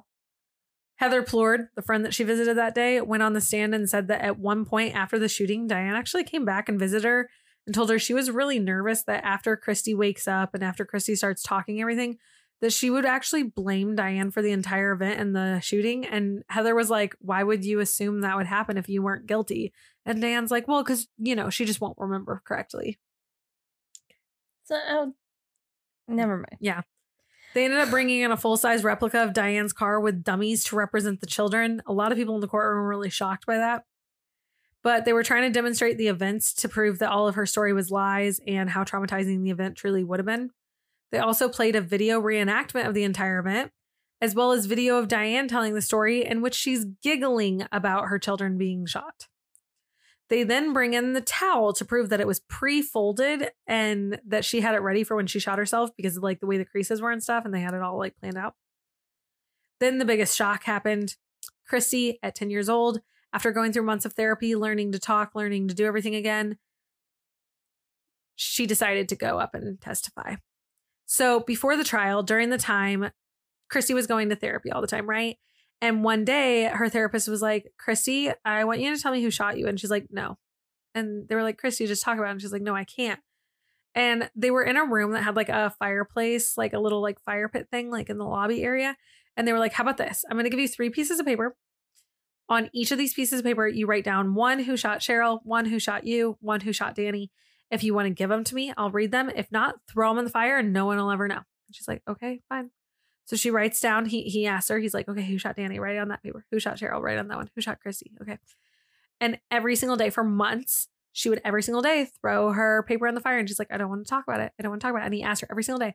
And then after months and months of doing this, one day she's like, I'm going to give you the papers. And she hands them over. And for every question, who shot you? Who shot Danny? Who shot Cheryl? On all the papers, it said my mom. Dang. Fucking woof.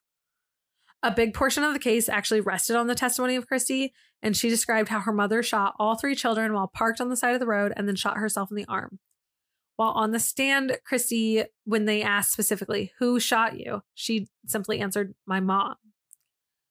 They also asked questions like, do you believe your mom would shoot you again? And she's like, well, I don't know. She was she, she was really upset with us and stuff. And they were like, well, do you love your mom? And she's like, well, of course I love my mom. It's my mom. And they're like, but do you think she would do it again? And she's like, well, maybe. It was so fucking sad. Jeez. So Diane pleaded innocent to this, saying that that's not what actually happened and that Christy just doesn't remember correctly. The prosecutor asked Christy how she knew who fired the gun, and she simply said, I was there. I watched. The defense said that the testimony is coerced and the gun evidence is all planted to frame Diane and that like Christy's story isn't right. While on the stand, Christy also mentioned something that she remembered from the event. She talks about how the music was playing the entire time. She specifically remembers the song Hungry Like the Wolf playing during the entire event that night. But remember, Diane's story is she took the keys out to fake throw them to the golden retriever dude. Mm-hmm. But uh, here's the thing. The type of car she had and the year she had, the tape deck would only work if the cars are in the ignition. So, and Christy remembers the song playing the whole time. So the, the keys never left the vehicle. Okay. So that's that's another thing. And then they were like, actually, funny that this is brought up. Um, side note, they, during a few interviews, actually played Hungry Like the Wolf during police interviews in the background and during like events. And they also played it for Christy during her therapy and stuff to try to re-traumatize her and bring back the memories and stuff like that. And you have to think of how traumatizing this song is for Christy and everything, right? Mm-hmm. And like Dan's, you know, this is her like lover song. So then in the middle of court, they start playing Hungry Like the Wolf, and Christy is freaking the fuck out. And Diane starts singing along, tapping her foot, and she's like dancing in her seat, and she's like smiling and giggling, singing along. This is the song she shot her children to and killed one of them, and she's getting it because she's thinking about fucking Nick Knickerbocker. Jesus. Diane That's was fucked up. Isn't that super fucked up? And now do you see why I'm like, this bitch ruined the song? Yeah. She really ruined it. Yeah. Especially for Christy. Imagine just being in a car and hearing that come on the radio. The trauma this girl has to live with for her entire... And Danny. Just... Danny's alive too, by the way. He's still paralyzed, but he was too young for a lot of this. So just because I haven't updated about him. Sorry. Diane was convicted of all charges on June seventeenth, nineteen eighty-four. Sentenced to life in prison plus fifty years. She was required to serve twenty-five years before being considered for parole. The judge made it clear that his goal and intentions were for Diane to never be free again. Ten days after being sentenced, Diane ended up giving birth to a baby girl who she named Amy Elizabeth. And that was a month before the like trial of her being put away ending in nineteen eighty-four. So ten days before Diane's sentencing, Amy was seized by the state of Oregon. And then she was adopted by Chris and Jackie Babcock, and they renamed her Rebecca, a k a. Becky Babcock. Another alliteration, though. Becky Babcock. Um, Becky, uh, as an adult, Becky Rebecca, she's appeared on Oprah, twenty twenty, things like that. She discussed how she feels about her mom being Diane Downs and like how she was a child that got away and like never had to deal with it and stuff like that. Mm-hmm. She also wrote uh, to Diane in her younger years, um, while Diane was in prison and stuff, to kind of like just get some clarification and verification and stuff like that. But in her writings, she says that she regrets the fact that Diane's her mom and that she's a monster. And she uses the word a monster to describe her. Diane's two surviving children eventually went to live with Fred Hugi, who was the lead prosecutor on the case. So him and his wife, Joanna, they did not really want kids. It wasn't in their plans. They weren't really wanting kids or anything. But Fred, the moment he like, he says it was the moment he met those kids, he like felt something. And then he was so passionate during that case and about that case and everything that he was like, those are my kids. Like, those are my children that I Aww. never knew I needed and didn't have. Those are our children. So him and Joanna adopted Danny, and Christy Ann kept them together and, and adopted them in nineteen eighty-six. That's awesome. So Diane was initially incarcerated in the Oregon Women's Correctional Center in Salem. And then on July eleventh, nineteen eighty-seven, after being incarcerated for only three years, Diane escaped prison. Your face. Who the fuck escapes prison? So what happened was she was she actually had just got done doing like a twenty twenty type interview. So the outfit she was wearing is like super famous. She was on a news broadcast, right? And then she ended up getting out of her cell, and she scaled an eighteen foot razor wire fence with a coat, threw the coat over the barbed wire, and crawled out of the prison. Now, doing this, she ripped that shirt up, and also it was just featured in like a T V special. So she took it off and she got rid of it, and then she hid under a parked car. After a while, she came out and she caught a ride with some strangers in a car that took her to a, fr- a restaurant a few blocks away. Now, the people that picked her up, they were a couple that said they recognized and knew who Diane Downs was, but they decided to help her. Fuckers. I don't like them. I'm Are mad. They in prison now? Because that'd be great. They have to be. They have to have at least had served some time, but because you're aiding and abetting. Yeah. Yeah. So for ten days, Diane managed to evade law enforcement despite a fourteen state manhunt. But she ended up getting recaptured, right? So while loose, Diane was staying with some guy that was the husband of a fellow inmate. The man claimed that Diane was attempting to get pregnant the whole time while escaped, though. Not not just by him, but imagine the girl that allowed, that's the wife. Like, do you not know who Diane Downs is? And you're like letting this homie hopping whore come to your house? Yeah. Like, you know she's going to try and get pregnant. So how she found this place was this whole map thing that I'll explain in a second. But the place that she was at was only a few blocks away from the Hugi family home. And he was fucking scared that she was going to come steal her, ch- steal the children back or finish the job. He said that every night that she was on the loose, that the kids were upstairs in their rooms, like sleeping with the mom in the room or something. And that he sat in a chair and slept in a chair, sat directly in front of his front door with a gun in his arms every night. And he said, those are my children. She will not do anything. On that same note, Becky was also very close. And they that family was terrified that she was going to come and steal Becky or something. Mm-hmm. Like, she's right near everyone. Well, she didn't. But they found her because essentially, like, they found a map that led directly to her. They went into her jail cell.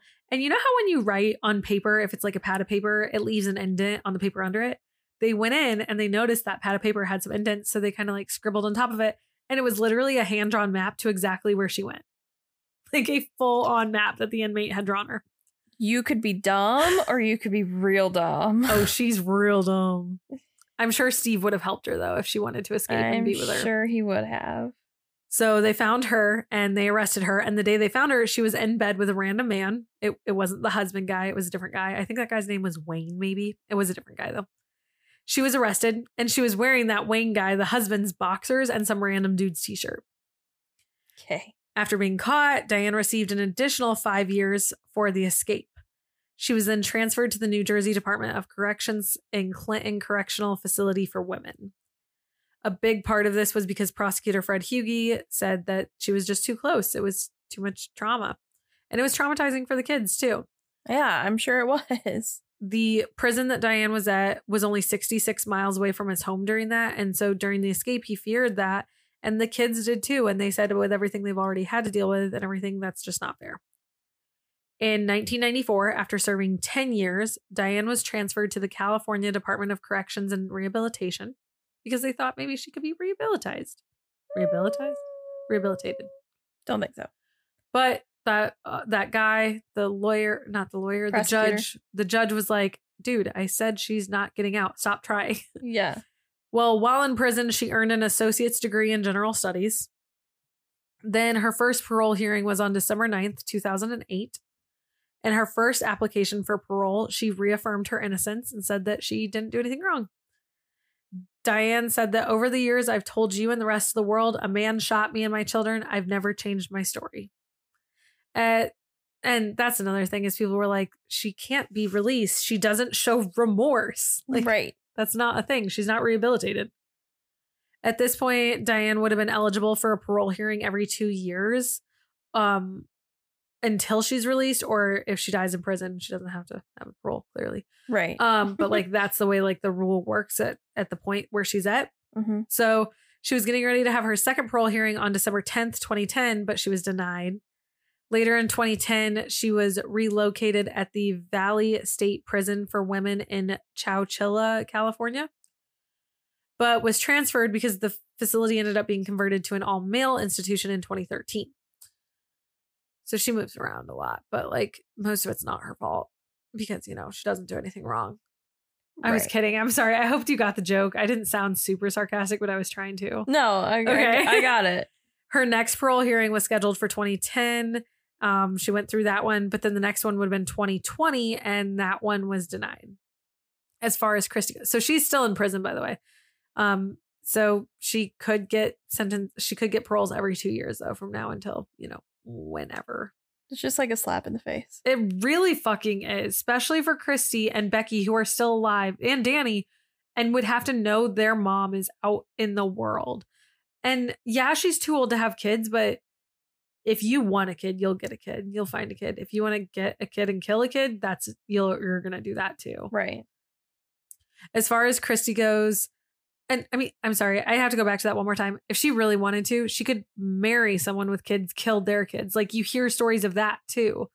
Or if she wanted yeah. to go and fucking stalk Nick Knickerbocker, if she wants to kill Steve, if she wants to kill Nick, if she wants to kill Charlene, like mm-hmm. who knows how fucking insane this woman is. Kill Fred, kill Fred and his wife and the children. You don't know what this woman can do.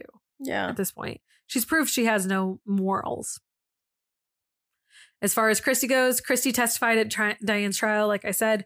Nowadays, she still suffers from a speech handicap because of the stroke and everything. Christy did have a son in two thousand five, though, and then a daughter after that. She named the daughter Cheryl Lynn in memory of her late sister. In Anne Rule's book, she wrote a book called Small Sacrifices. She and uh, Anne Rule's book has a lot of accounts from like people that personally knew Diane and saw everything and things like that. So that's why a lot of people use her book as a lot of the evidence and um their their uh sources and stuff. Well, Anne said that she had grown in that Christy had grown into a kind and caring mother. Diane Downs, however, continues to serve a life sentence, and her last parole hearing was actually in twenty twenty-one also, and it got denied. Take that, bitch. Bitch. You dumb bitch. You don't deserve love. You don't deserve children. You don't deserve Steve. Yeah, fucking Steve. I hope Steve's remarried and happy. Yes. But I also kind of do feel bad because Steve doesn't get the kids either. No. Like, but I mean, Steve did let Christy go off with her. I wonder if Steve has rights, if Fred like updates him, anything. Wonder if Steve maybe. even cares. Maybe Steve doesn't want to deal with that part of his life. Maybe it traumatized him too. Yeah, maybe. You never know. So I did use three books as the sources. There's a lot of T V shows, but I just couldn't, um, or not T V shows, but like docuseries and stuff. I just started watching a bunch of them. But the thing is, is I did docuseries for this one after I'd already done the book. So I wasn't learning a lot. So I was skipping through them too much. So I just didn't put them. But there's like some twenty twenties. There's some Killer Moms episodes, different random stuff. Mostly I used three audiobooks. I did Killer Mom, The True Story of Diane Downs by Barbara Daly.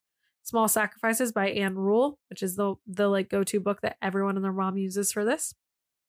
And then the book Killer Diane Downs, The True Crime Story of a Killer Mom by Anto- Antoine Barzi. So that is that. It feels so long because we just did two very intense cases back to back. That was um, pretty long. I meant also just like um, two back-to-back like recordings, not back-to-back. But yes, you're right, Kylie, too. Sorry, I'm having so many thoughts and I'm trying to get them all out once, but they're very jambered up in there. I didn't realize how tired I would be until the, it was done. Yeah. yeah. Like, and it also wow. emotionally tires you yes. doing these cases. So it's like, whew. So um, one good thing Kylie and I have to say is, guess what, guys? The next episode is great. It is. It is. It and is it's great. not it's it's not near as heavy. So actually, I think the next few might not be near as heavy. I think we got like one or two, maybe three in a row of less heavies. I might be lying, though. So I'm going to be like, yeah, they're not heavy. So we're doing Columbine. You guys are like, what the fuck, Thina? Right. I, I think I don't remember the schedule. So just bear with me here. I'm um, pretty sure the next two, because the at next, least no, the next three. I think I think there's aliens involved. Oh, right. So wait, I think it goes aliens and then the episode and then I think a cryptid. I think that's the. Yeah. You guys are like, what the fuck's the episode? It's the episode. What do you mean? You don't know what the episode is? You just got to follow the Instagram to find out. So thank you guys to everyone that listens and makes this podcast what it is. We could never do this alone. And we're really grateful you're here along for the ride with us.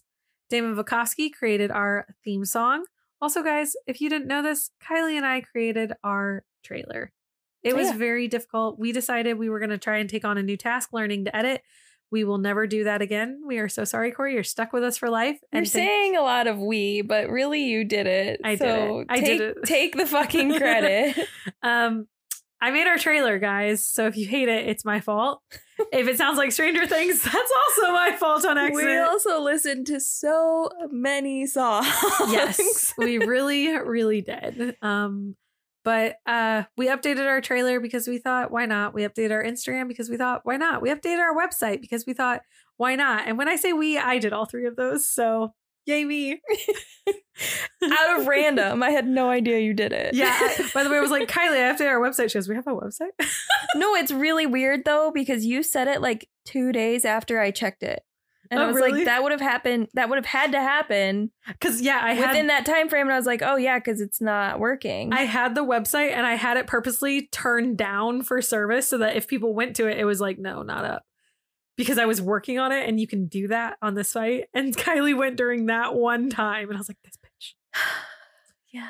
So thank you to everyone. Also, our original artwork was with, is with Taylor by Lab Monkey Creative on Instagram. We did, however, get a beautiful commission done recently, and we are going to post it in the upcoming weeks. And we will talk all about who did that, and we will thank them and give them all the beaucoup credit. That's very much in French. And um, we're gonna we're gonna give some shout out to some amazing other artists that are also in our area, because Taylor's phenomenal, and we found some other phenomenal ones too. We are so lucky to be surrounded by talented friends. Our editing is done by Corey with core dot media dot photography on Instagram. Thank you so much, Corey, for being our editor. Seriously. I will never, ever in my life take you for granted with an editing. I'll stick that. He, he is house dad. So, uh-huh. you know, sometimes, sometimes you just have to take advantage a little bit. Just a little. Don't forget, because there's lots of fun things coming around the corner, to follow our Instagram, which is at Cryptic Soup Pod, where our D Ms are always open for suggestions, so slide on in. Apple Podcasts, reviews, ratings, Spotify ratings, good pod ratings, just telling us you love us, telling us you hate us, telling us what we're doing right, telling us what we're doing wrong, just sending us a D M, hanging out with us, talking to us. We like it all. Sounded a little creepy towards the end, didn't it mean to? A little bit. um, It just means a lot to us. It means that not only are you guys listening, but you care enough and you guys are giving us feedback, which helps us improve. Anything you guys tell us to improve, we try to. You guys told us to say our names. We started doing it. You guys told us to, you told me specifically a, f- a few things you wanted me to change. And I have changed all of them. So, you know, tell us things. We'll work on them. I promise we'll do our damnedest. Thank you so much. And remember to subscribe, follow, tune in, keep up with us, and remember to join the conversation where we're going to see you for the next episode. Stay tuned.